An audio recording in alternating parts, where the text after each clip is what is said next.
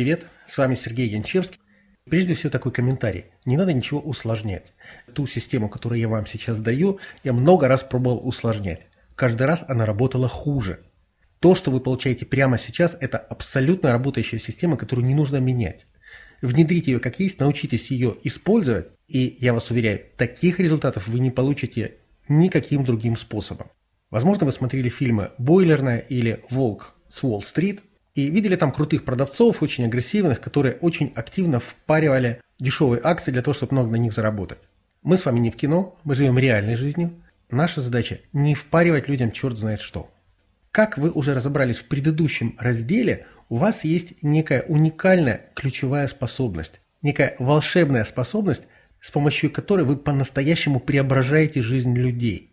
И я хочу дать вам некий этический ориентир – Никогда, никогда, никогда не заставляйте вашего клиента делать то, что ему делать не стоит. Никогда, никогда, никогда и никогда.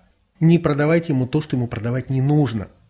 Весь процесс скоростных продаж построен таким образом, что вы продаете без продажи. Вы делаете человеку предложение только в том случае, если вы его продиагностировали и вы окончательно убедились, что то, что вы ему предлагаете – изменит его жизнь, круто изменит его жизнь и принесет ему невообразимую пользу. Я надеюсь, что к этому моменту вы как минимум очень подробно прочитали материалы по скоростной системе продаж в разделе «Старт». Если по какой-то таинственной причине вы этого до сих пор не сделали, сделайте это обязательнейшим образом. В этом разделе вашей задачей будет применить эту систему. Поэтому если вы не ориентируетесь в ней, вернитесь в раздел «Старт» и пересмотрите видео, посвященное системе скоростных продаж. Прочитайте текст, напечатайте его.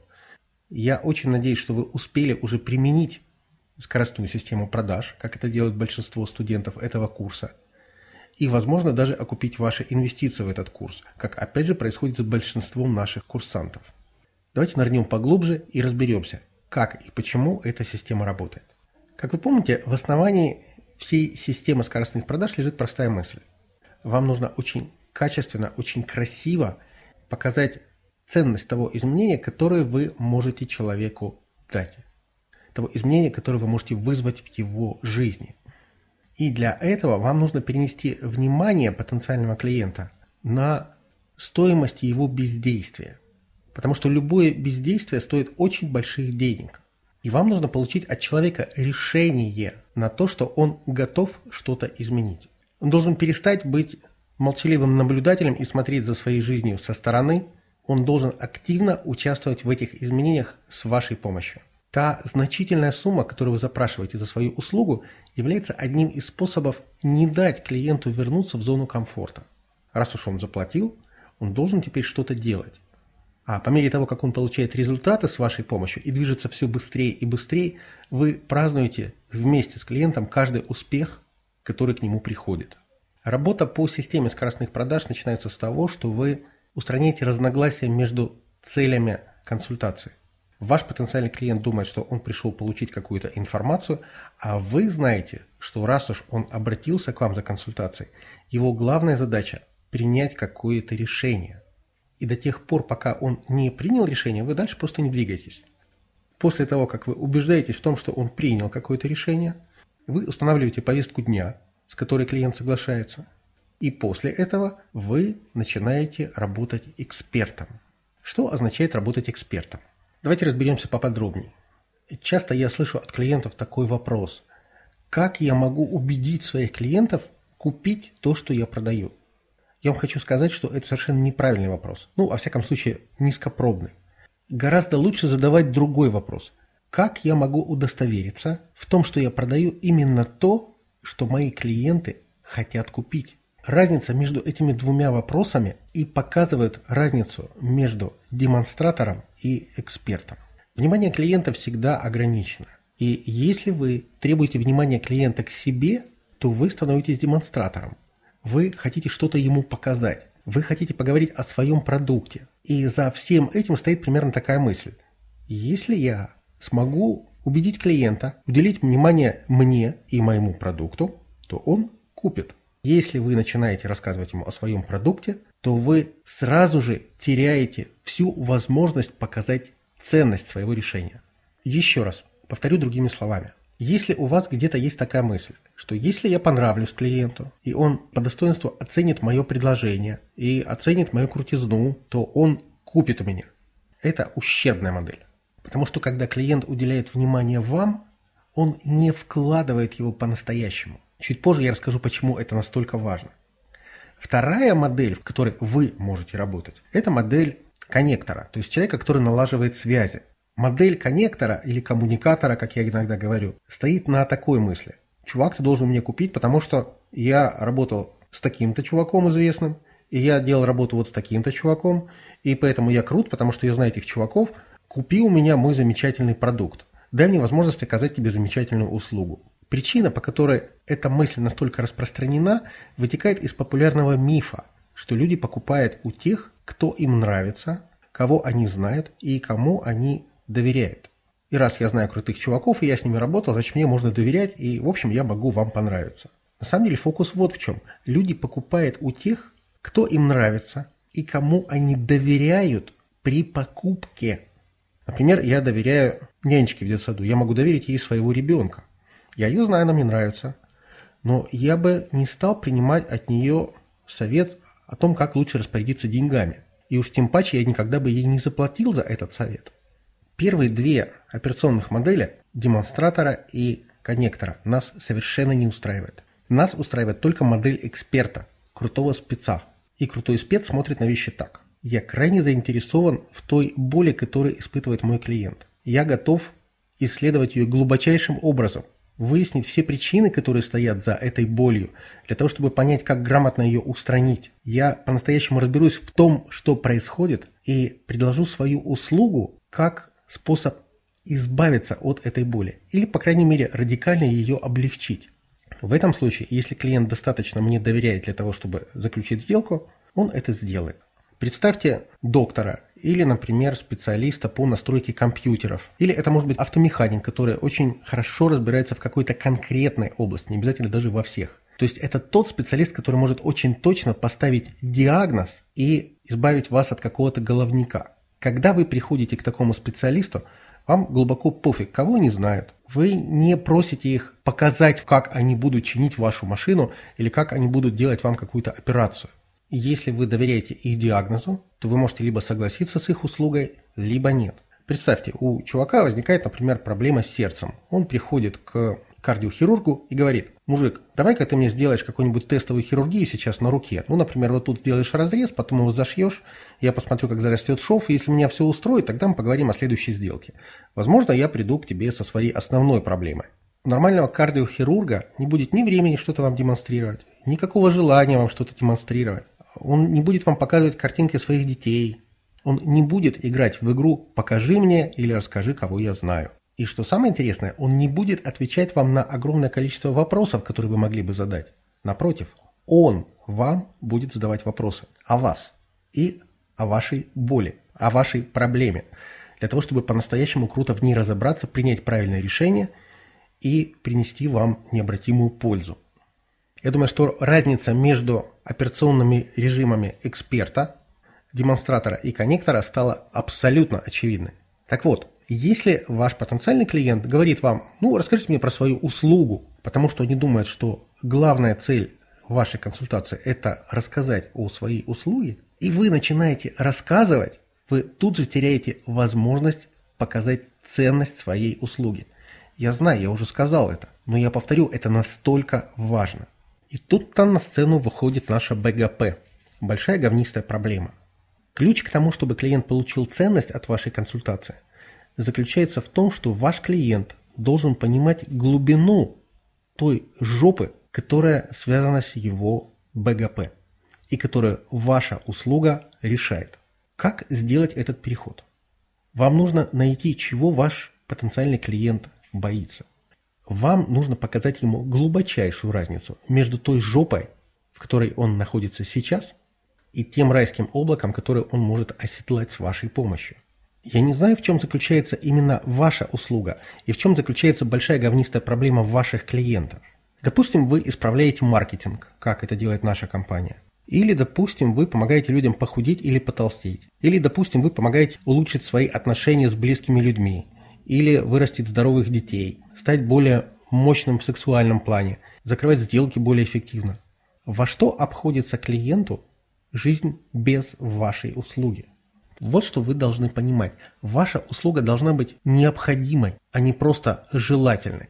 Когда у вас зверски болит голова, вы готовы заплатить деньги за таблетку для того, чтобы быстро избавиться от головной боли. Верно? То есть у вас есть большая говнистая проблема. А если у вас голова болит совсем чуть-чуть, то вы можете подумать, да ну его нафиг, оно само пройдет как-нибудь. Сейчас я пройдусь по свежему воздуху, скушаю свежую тещину котлету, и все, ништяк, голова пройдет. Вот разница в боли и определяет необходимость в вашей услуге. Вы должны найти максимально личные мотивы для этой боли.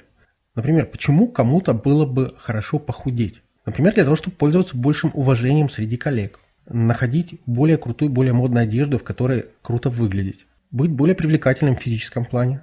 Секс никто в жизни не отменяет. И вообще привлекательность – это хорошо. Ключ – это найти, что на самом деле хочет получить ваш потенциальный клиент в результате. Если кому-то нужно исправить, например, маркетинг, людям глубоко пофигу, хорошо или плохо выглядит их реклама – они просто хотят получать большее количество клиентов. А зачем им это нужно? Очевидно, для того, чтобы получать больше денег. А больше денег может означать возможность путешествовать, покупать какие-то вещи, делать какие-то классные подарки, чувствовать себя более уверенно. Наконец, получать некое внимание со стороны коллег, а может быть и конкурентов. Успешными людьми принято восхищаться, правда ведь? Главное, что вы можете получить тот результат, которого клиент жаждет, и который, повторю еще раз, вызовет необратимые и большие изменения в его жизни. И что еще очень хорошо, если вы на самом деле готовы оказать такую услугу, клиенту будет не важен формат этой услуги. Представьте себе ситуацию. Чувак попал в аварию, валяется на обочине дороги и истекает кровью. Мимо проезжает красивая девушка на кабриолете BMW и говорит, сейчас я тебя засуну в машину и быстренько отвезу в больницу. Подожди, подожди, сейчас я тебе помогу. А страждущий, истекающий с переломанными костями, говорит, нет-нет, я только что вызвал скорую помощь, я буду ждать скорой помощи. А когда приезжает скорая помощь, он говорит, почему вы приехали на машине марки Ford? Валите обратно и пришлите мне скорую помощь в газ. Странное поведение, правильно? Все, что нужно человеку, который попал в длинную ситуацию, это чтобы ему помогли. Быстро и качественно. К чему я рассказал этот пример? К тому, что клиенту не важна та форма, в которой вы готовы ему помочь. Если бы доктор, который выскочил из машины скорой помощи, стал демонстрировать ему свою услугу и рассказать, у нас такая классная техника, если вы откроете дверь и посмотрите налево, у нас такой шикарный дефибриллятор, у него такое-то напряжение, мы можем так шарахнуть вас по сердцу, вы запрыгаете до самого потолка машины. А еще у нас есть шикарная станция для переливания крови, прямо вот здесь на колесах. Сейчас я вам расскажу, как она работает. Нормальный чувак, который попал в неприятную ситуацию. И если он к тому моменту будет способен разговаривать, я думаю, скажет несколько бранных слов. Переведем этот пример поближе к той области, в которой, возможно, работаете вы. Вы можете сказать, у меня есть крутая коучинговая программа. Я буду работать с вами ближайшие 6 месяцев, и мы с вами разработаем процесс, который заточен именно под вас. Я потратил примерно 5 лет для того, чтобы создать этот процесс. Я учился у многих крутых чуваков, и дальше, конечно, можно назвать несколько хороших известных фамилий в вашей области знаний. И я собрал все самые лучшие практики, все самые лучшие методы и разработал для вас шикарный сценарий. Поэтому помимо нашей шестимесячной работы, я отправлю вам примерно 47 дисков с записанными сессиями. И да, я сделаю это прямо сейчас. Заплатите мне. Это тот самый пример, когда внимание клиента, восторженное внимание клиента, должно быть направлено на демонстратора. Прикол в том, что до тех пор, пока внимание потенциального клиента направлена на вас или на количество дисков, или на длительный срок, в течение которого вы будете с ним работать. Он может восхищаться сколько угодно, но он не уделит внимания тому, что он упускает, чего ему не хватает. Чего ему может не хватать? Ну, например, такой простой вещи, что он мог бы продавать каких-то своих услуг на полмиллиона в месяц. Но он этого не делает. Так что каждый месяц, который проходит, он теряет полмиллиона рублей, и вам нужно вскрыть эту боль и сделать ее острой. Оставаться в том месте, где клиент находится сейчас, должно быть больно. Вот вам упражнение, над которым я очень рекомендую подумать. Можете записать этот вопрос где-нибудь на бумажке и таскать его с собой. Что я могу делать регулярно, каждый день, для того, чтобы полностью фокусироваться на болевых точках своих клиентов? Возможно, это простая вещь, вроде как избегать искушения поболтать о ваших услугах. И второй вопрос – это что вы можете делать для того, чтобы, разговаривая с клиентом, вскрывать его боль, так, чтобы клиент не мог ее замаскировать, чтобы он ее чувствовал. Зачастую потенциальный клиент придет к вам на консультацию, живую или телефонную, будучи в состоянии острой осознанности. Да, он понимает, что ему что-то нужно изменить в жизни, но когда начинается разговор, клиент начинает прятать свою боль, для того, чтобы ему не приходилось ее чувствовать. Здесь я хочу привлечь ваше внимание к одной принципиально важной вещи. Я называю ее призмой первой истории, законом первой истории. Наверняка вы вспомните такую ситуацию, когда вы слышали две разных версии, которые объясняли одно и то же событие. И если вы успели поверить в первое объяснение, то вам было довольно сложно принять второе. Это произошло потому, что вы каким-то образом направили свое внимание, свою энергию в первую историю, которую вы услышали. Вы зафиксировались на ней настолько, что вам было сложно слышать другие версии. Это всегда достаточно сложно отойти от того, во что вы верите, и поверить во что-то еще, во что-то другое. И эта же штука в точности применима к вашим клиентам и в особенности к тем деньгам, которые они вам заплатят. Призма первой истории принципиально важна. Если потенциальный клиент знает, что вы собираетесь ему предложить до того, как услышит диагноз, он будет предрасположен к тому, чтобы уменьшать свою боль и не чувствовать ее. Другими словами, если чувак знает, что у вас есть коучинговая программа на полмиллиона рублей или какая-то другая программа, которая стоит, естественно, не маленькие деньги, то первая история, которая затешится ему в башку, это инвестиция в вашу коучинговую программу, ну или в вашу какую-то дорогую услугу. И в голове у него постоянно будет одна и та же мысль. Да, это неплохая услуга, она хороша, но, блин, она дорогая. И все время, пока вы будете работать с клиентом на телефонной консультации, он будет думать о том, как бы избежать этого платежа в полмиллиона рублей. Он будет стараться сказать, ну, в общем, у меня все неплохо, потому что все, что будет происходить у него в голове, будет фильтроваться через эту призму самого первого рассказа, который он получил. А если ваш первый рассказ был о вашем предложении, то все. Клиент будет понимать, да, да, это будет стоить тебе полмиллиона. Еще раз, если клиент будет знать ваше предложение до того, как вы поставите ему диагноз, то вы практически не заставите клиента по-настоящему почувствовать боль. Конечно, вы можете подумать, ну я отвечу на любое возражение, которое у клиента будет, но вы уже предложили услугу, клиент уже направил свое внимание на ваше предложение, чем он не должен был делать. Он должен был почувствовать боль, чтобы не обесценивать ваше предложение. Возьмем обратную ситуацию, которой мы и должны придерживаться. Представьте, ваш клиент сумасшедшим образом хочет заполучить вашу услугу, потому что он чувствует бешеную боль, и его боль – это призма, через которую он оценивает всю беседу. И тогда клиент будет дисконтировать ту инвестицию, которую ему придется сделать в вашу услугу, и искать способ вложиться, потратить деньги на вашу услугу делать эту выгодную инвестицию. Клиент в любом случае будет что-то дисконтировать. Только в одном случае он будет пытаться обрушить ценность вашей услуги, а в другом случае он будет искать деньги. Возможно, я прозвучу еще раз как заезженная пластинка, но это настолько важно. Ключевой момент заключается в том, что клиент должен чувствовать боль от того, что он находится в жопе. И тогда он будет склонен обесценивать величину той инвестиции, которую ему придется сделать. Теперь я хочу поговорить о том, как не дать клиенту вернуться в зону комфорта. Сбежать. Если у клиента есть возможность сбежать, он сбежит. Возможно, у вас были такие ситуации, когда вы предлагали человеку нечто ценное, нечто классное, и клиент говорил, да, круто, очень здорово все, мне все очень нравится, и мы обязательно с вами поработаем. Когда-нибудь. Рано или поздно я обязательно воспользуюсь вашим предложением, я считаю, что мне это нужно. И все на этом заканчивается. Одна из наиглавнейших причин, почему человек не воспользовался вашим предложением именно тогда, когда вы его делали, заключается в том, что вы дали клиенту убежать в комфорт. А поэтому клиент не принял решение и не начал действовать. Вы не получите закрытой сделки, если вы позволите клиенту убежать в зону комфорта и плюс к тому начнете описывать свои услуги. В особенности, если вы начнете их описывать с самого начала. Есть несколько способов дать клиенту убежать в комфорт, даже после того, как вы поставили эффективный и правильный диагноз. Ключ к тому, чтобы сделка была закрыта, это эффективный диагноз, это очень ценный, очень точный, очень правильный диагноз, вскрывающий болевые точки, и ваше терпение. Чем дольше вы сможете избегать разговора о вашем предложении, тем больше вероятность закрытия сделки. Если вы начинаете говорить о своем предложении слишком рано, вы даете клиенту сбежать в комфорт, потому что он не успевает почувствовать боль.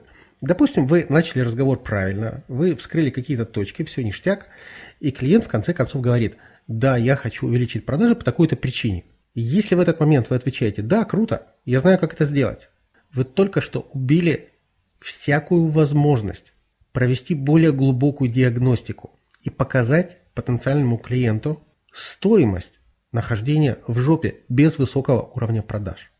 У вас просто нет шансов теперь вырастить ценность, если вы сказали, да, я знаю, как это сделать, все нормально. Вам нужно продолжать диагностировать, продолжать задавать вопросы. Допустим, клиент говорит, я хотел бы увеличить количество продаж. Ништяк. Ну почему? Почему для вас это важно? Ну, я дошел до такой точки, что я просто не могу дальше поддерживать уровень дохода на том уровне, к которому я привык. И что это для вас означает? Ну, супруга говорит, что если я не пробью эту планку не выйду на какой-то новый уровень дохода, то мне придется искать высокооплачиваемую работу. А я бы вообще не хотел работать. Я предприниматель по натуре. Я должен быть предпринимателем. Чем дольше вы позволите человеку чувствовать эту проблему, боль от того, что у него не хватает денег, потому что у него недостаточно продаж, потому что, возможно, у него будут проблемы с женой, если он не выйдет на новую планку, тем больше вероятность того, что сделка будет закрыта. Степень, в которой клиент чувствует свою боль, прямо влияет на три вещи. Первое – это клиент вообще будет что-нибудь делать со своей говнистой проблемой или нет. Второе – когда он будет это делать. И третье – это насколько много он готов инвестировать в решение своей проблемы. Если он не будет с лазерной точностью сфокусирован на своей боли, к тому моменту, когда вы будете озвучивать свою высокую цену, то денег вы не увидите. Вы не можете делиться с клиентом всяческими мыслями о том, что вы думаете ему стоит делать, до тех пор, пока вы не дадите ему понять, насколько дорого ему находиться в той жопе, в которой он находится. Кстати, все подходы, о которых мы сегодня говорим, можно применять не обязательно в телефонных или живых консультациях. Их можно очень круто использовать в любых беседах, например, на конференциях или встречах с новыми людьми. И если кто-то спрашивает вас, чем занимаетесь, вы можете коротко ответить, я помогаю людям в такой-то области. Например, я помогаю людям увеличивать продажи. Кстати, как у вас с продажами? Сколько продаж вы делаете в неделю? А каков средний чек? И насколько вас это устраивает? Куда вы собираетесь вырасти через пару месяцев? То есть начинайте диагностировать с самого начала. Так вы сразу уводите человека, с которым разговариваете, от разговора о ваших услугах и начинаете с ним разговаривать о боли. Если вы еще не заметили, я только что дал вам ответ, один из ответов на тот вопрос, который задавал чуть раньше. Вы вполне можете внедрить у себя такую практику, диагностировать всех новых людей при первой же встрече. Давайте теперь поговорим о разнице между эмоциями и логикой. Как вы уже поняли, один из наших приоритетов сделать так, чтобы потенциальный клиент, с которым вы проводите беседу, не был в отстраненном, холодном состоянии ума, когда он оценивает факты. То предложение, которое вы делаете, должно быть или принято, или отвергнуто но никак не подшито к картотеке всяческих других предложений. А когда человек просто коллекционирует информацию, он склонен подшить ваше предложение к толстой пачке других. Вам нужно, чтобы человек, с которым вы разговариваете, включил свои эмоции. И вам нужно, чтобы он принял решение прямо во время беседы. Наверняка вы слышали, что люди принимают решения на эмоциях, а потом с помощью логики убеждают себя в том, что решение правильное. Здесь я бы сказал слово «интуиция». Назовем интуицией работу тела. Это когда вы просто что-то знаете.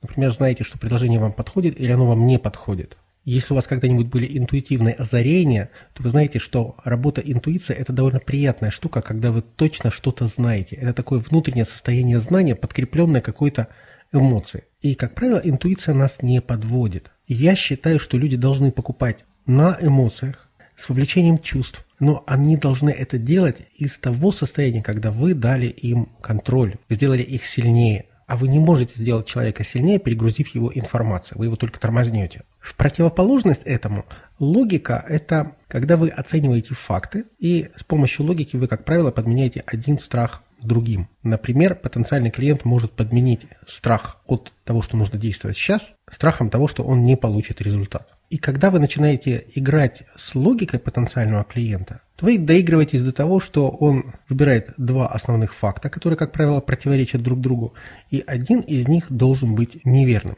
Когда мы работаем с эмоциями, с интуицией, эта ситуация исключена. При работе интуиции противоречий нет. Есть ответ «да» или «нет». Отказ от работы на фактах и на информации может показаться непривычным.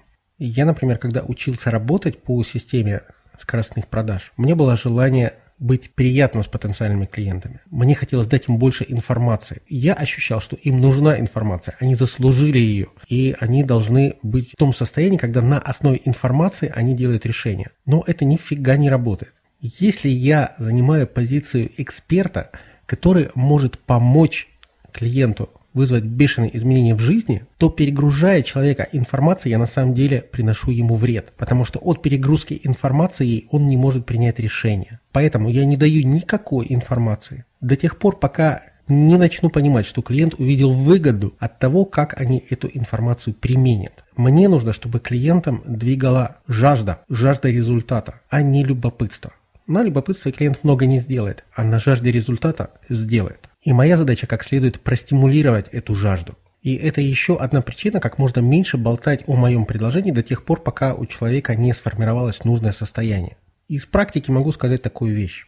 Если из 50 минут разговора вы сможете 45 минут держать клиента в его болевых точках и всего лишь 5 минут разговаривать о вашей услуге, то у вас будет некая конверсия. Ну, скажем, одна продажа на 10 разговоров. Может быть лучше, может быть хуже. Так вот, если из этих 50 минут вы 15 минут будете тратить на рассказ о своей услуге, то ваша конверсия упадет примерно на 50%. В каких-то случаях до 75% она падает. Статистика очень даже подтверждает то, о чем я говорю. Так что главный ваш друг во время консультации – это терпение и еще раз терпение нужно переходить к вашему предложению как можно позже и подталкивать человека принять решение как можно быстрее. Если вы быстро перешли к своему предложению и дали человеку время подумать, например, до завтра, а иногда и пару дней, а может быть даже и неделю, он сольется. Обычно после того, как вы озвучили ваше предложение, и в особенности, когда вы озвучили цену, у клиента возникают какие-то возражения. И первое возражение, которое всегда возникает, это возражение о деньгах. Это дорого или у меня нет денег. По поводу нет денег, это на самом деле ерунда. Если вы показали клиенту достаточную ценность, он эти деньги найдет. Каким конкретно способом вас не волнует. И вы можете быть уверены в том, что он будет искать деньги, если вы все сделали правильно и если ваше предложение по-настоящему достойно. Второе возражение, типичное, это «я бы не хотел принимать решение прямо сейчас, мне нужно подумать». Оно может принимать такую форму. Возможно, я смогу участвовать в вашей следующей программе. Сейчас не очень подходящее время, я хочу поговорить с женой, или я хочу помолиться, или я хочу еще что-нибудь сделать. По факту это означает такую штуку. Человек хочет получить вашу услугу, он хочет получить возможность воспользоваться вашей услугой, просто он не хочет принимать решение сейчас. И как вы заметите, когда вы предлагаете по-настоящему дорогие услуги, практически никто не говорит «нет». Люди хотят сохранить возможность участвовать в ваших программах на будущее. Хочу вам сказать вот что. Отсутствие Положительного ответа означает «нет». Если вы всегда будете принимать отсутствие положительного ответа как «нет», вы далеко пойдете и сможете очень круто использовать систему скоростных продаж. Вам нужны два ответа. Да, я согласен. Как я могу заплатить? И второй – нет, я абсолютно не заинтересован в вашей услуге. Один из вопросов, который я люблю задавать, это вы достаточно заинтересованы в том, чтобы изменить свою жизнь для того, чтобы сделать инвестицию в себя и свое будущее? Это хороший вопрос. Поскольку люди склонны откладывать принятие решений, в особенности связанных со значительными суммами, мне нужно понять, что прячется за откладыванием решения. И здесь я могу спросить, насколько долго вы согласны ждать до того, как избавиться от своей говнистой проблемы, до того, как избавиться от своей боли, которую они описали. Здесь, конечно, я говорю всяческую конкретику, которую я узнал в течение беседы. Например, если мы говорили об увеличении продаж, я могу сказать, как долго вы собираетесь ждать до того, как изменить свой уровень продаж. Если человек говорит что-то конкретно, это хороший знак. Например, человек четко принимает решение, что сейчас он не готов инвестировать, он говорит нет, но говорит, что я готов приступить к этому с начала года для того, чтобы уже к марту увидеть какие-то серьезные результаты. Я всегда отвечу, конечно, в начале года у нас будет программа. Вы сможете в ней принять участие. Если же чувак говорит что-нибудь неопределенное, вроде, ну, мне нужно подождать, пока дети закончат школу, и тогда я на самом деле освобожусь для того, чтобы заняться своим бизнесом всерьез. Я отвечу примерно так. Знаете что, это круто. Я надеюсь, что то, чем я сегодня с вами поделился, было вам полезно. В этом случае я не делаю никакого предложения.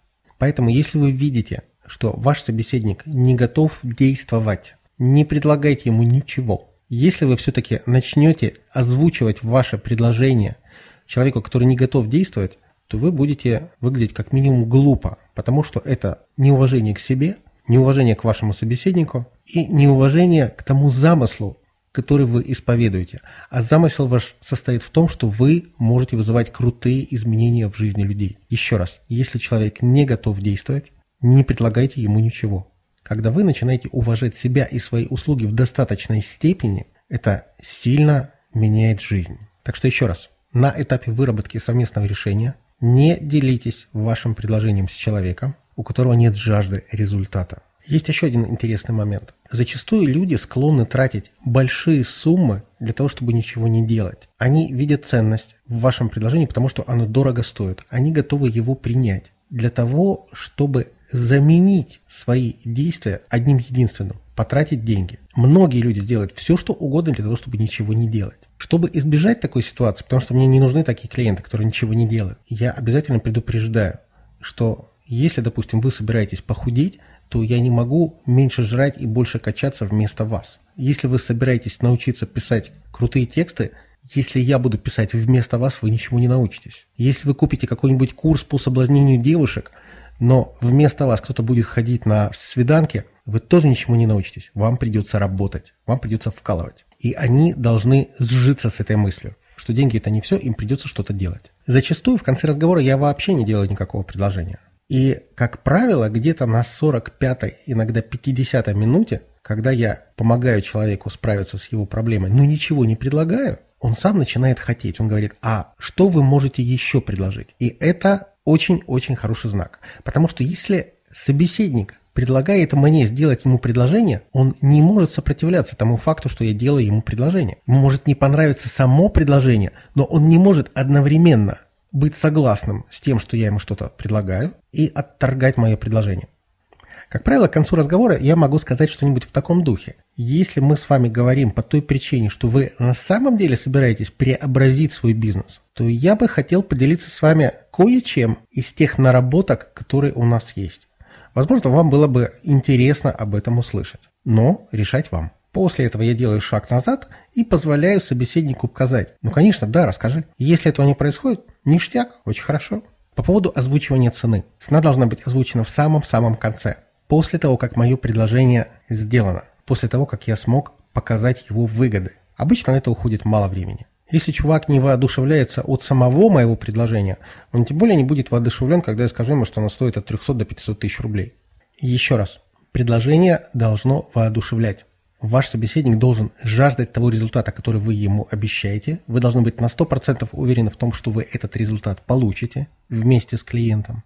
И чувак должен его сильно-сильно-сильно хотеть до того, как, как вы озвучите сумму. Если этого не происходит, и вы надеетесь, что чувак скажет «О, круто!», мне на самом деле было не очень-то интересно, но теперь, когда я знаю, что это стоит полмиллиона, я с удовольствием перечислю вам деньги, то этого не случится. При любой серьезной сумме, которую вы назовете, этого не будет. То есть до того, как вы назовете сумму, у вас должна быть серьезная уверенность в том, что человек находится в большом воодушевлении от того, что вы предлагаете. Не стоит смотреть на озвучивание цены как на еще один шаг в последовательности продаж. Давайте я скажу вам, сколько это стоит, потому что мне нужно перейти к следующему шагу. Неверно.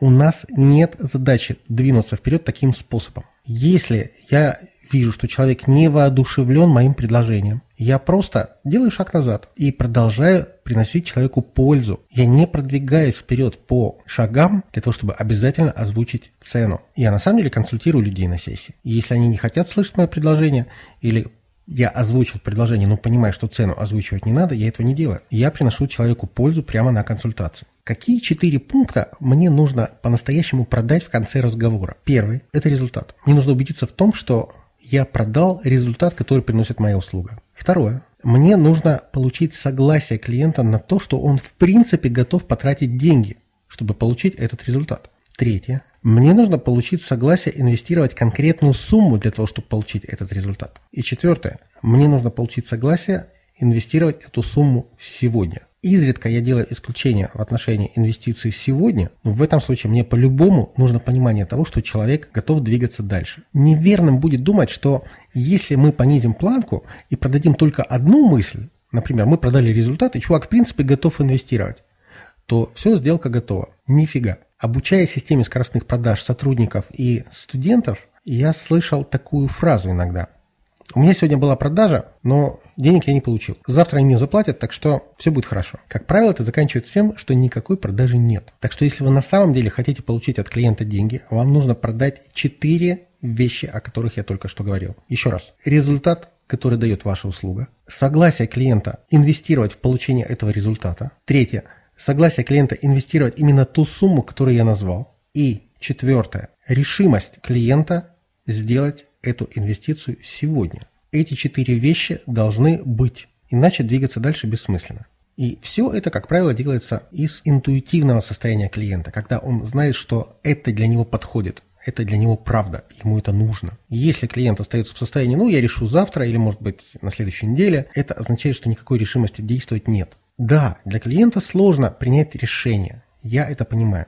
Сложно решиться на то, чтобы поменять свою жизнь, и сложно на то, чтобы начать что-то делать сейчас. Поэтому наша задача вознаградить поведение клиента, которое мы хотим увидеть. И одна из совершенно очевидных причин, по которой решение нужно принять сейчас, это очень выгодные условия, на которых сделку можно заключить сегодня. Я называю это грантом. Причем грант может составлять от 20 до 30% от суммы, которую я называю. Если моя услуга стоит 300 тысяч, я могу опуститься по цене до 200, если клиент готов принять решение сейчас. Если моя услуга стоит миллион, я готов опуститься до 700 тысяч, да иногда до 600 тысяч, в обмен на то, что клиент примет решение сейчас. Я вознаграждаю то поведение, которое приносит клиенту пользу, и которое позволяет мне работать с ним с большей эффективностью. Я понимаю, что не у всех клиентов есть вся сумма сразу. По факту у большинства клиентов этой суммы нет прямо сейчас. И они могут назвать это, эту ситуацию фразой «нет денег». Мой ответ такой,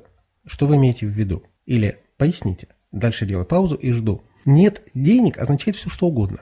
Например, у меня нет этих денег сейчас на банковском счете, но я готов их найти в течение двух-трех дней и перечислить. Или у меня есть только часть этой суммы, а остальное я смогу заплатить в течение 3-4 месяцев. Нормально, меня это устраивает. Главное, чтобы клиент каким-то образом подтвердил свое согласие сейчас. И здесь есть еще один принципиальный важный момент. Я говорю, что решение нужно принять сейчас, во время этого разговора. Конечно, вы можете сделать это завтра или послезавтра или через неделю.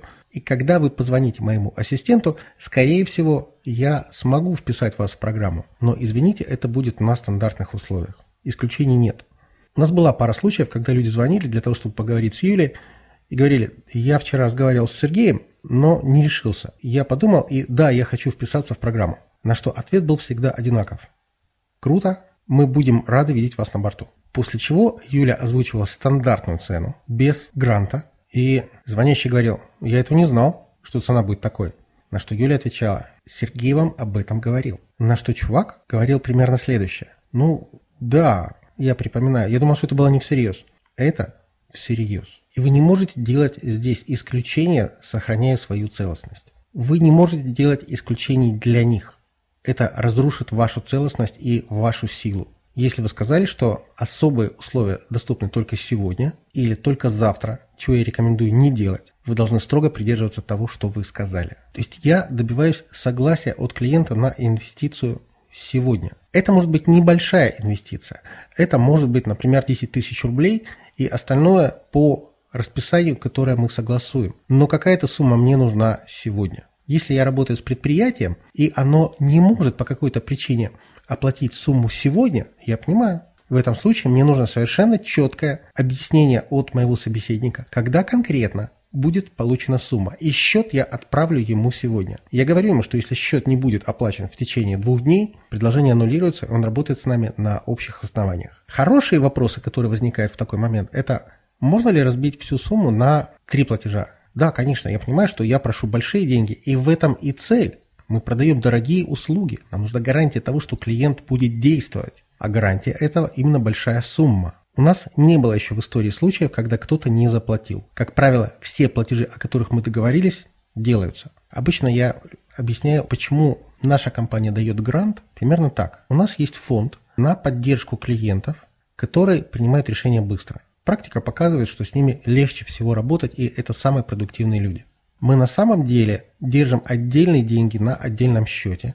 Это наши деньги. Из этих денег мы субсидируем часть платежа, которые иначе должны были сделать вы. Мы не даем скидок на свои услуги, но мы готовы инвестировать в вас, если вы готовы инвестировать в себя. И это не лукавство. Я рекомендую не делать скидок. Вы можете предоставить стипендию, грант, специальные условия, назовите это как угодно, но никогда не говорите о скидках на вашу дорогую услугу. Не обесценивайте ее таким образом. Обычно после того, как я озвучил специальные условия, я делаю понятной еще одну вещь. Скорее всего, я смогу предоставить свою дорогую услугу и в будущем. Но, возможно, в этой услуге не будет хватать каких-то частей, которые есть сейчас. И для того, чтобы договориться о сотрудничестве, мне уже не придется с вами общаться. Просто свяжитесь с ассистентом, заплатите денег и все вперед. Я готов ответить на все ваши вопросы сейчас. И я на самом деле отвечаю на все вопросы до тех пор, пока они не иссякнут. О возражениях клиента есть отдельный материал, и вы его тоже получите.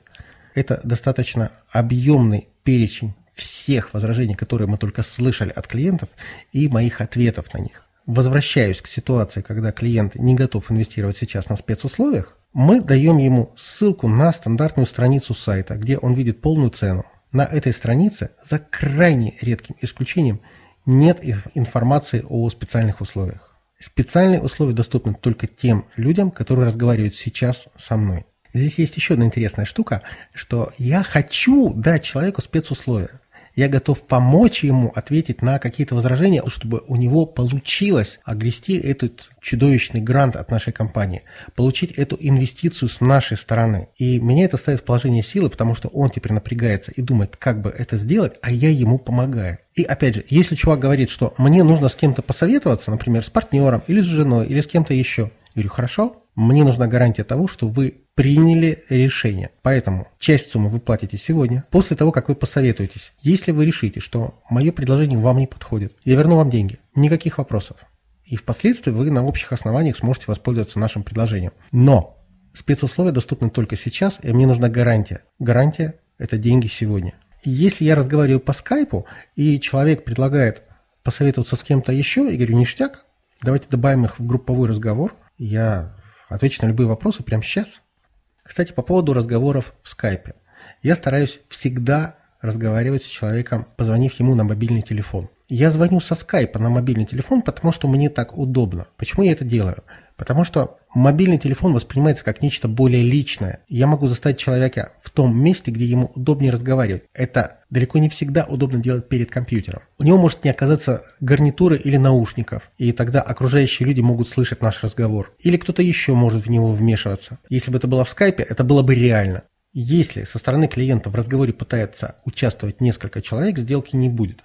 Потому что ни один из них не сможет почувствовать боль. Вам придется разговаривать с целой кучей народа. Возможно, бывают исключения, но я такие ситуации пресекаю. Я отбиваюсь того, чтобы со мной разговаривал только один человек. Редкие случаи, когда это бывает не так, заканчиваются тем, что сделка не происходит. Еще один хороший рабочий момент. Звонки лучше проводить в первой половине дня или сразу после обеда. В этом случае у вас остается очень хороший вариант. Вы можете дать клиенту возможность принять решение сегодня, скажем, до 8 часов. Я не очень люблю это делать, но иногда, если не удается подтолкнуть человека к решению во время беседы, я даю ему время подумать до вечера. Процентов 60 таких звонков заканчивается тем, что человек думает до вечера, возможно, с кем-то успевает посовещаться, звонит Юле и получает спецусловия. И все-таки самые лучшие закрытия сделок бывают именно во время телефонного разговора. Потому что человек находится в состоянии мощи, в состоянии воодушевления он прочувствовал боль, он увидел выход, он понял, что он может сделать что-то классное, принять какое-то правильное решение в своей жизни. И ему от этого хорошо. И он сейчас решается и думает, черт, да, я это делаю.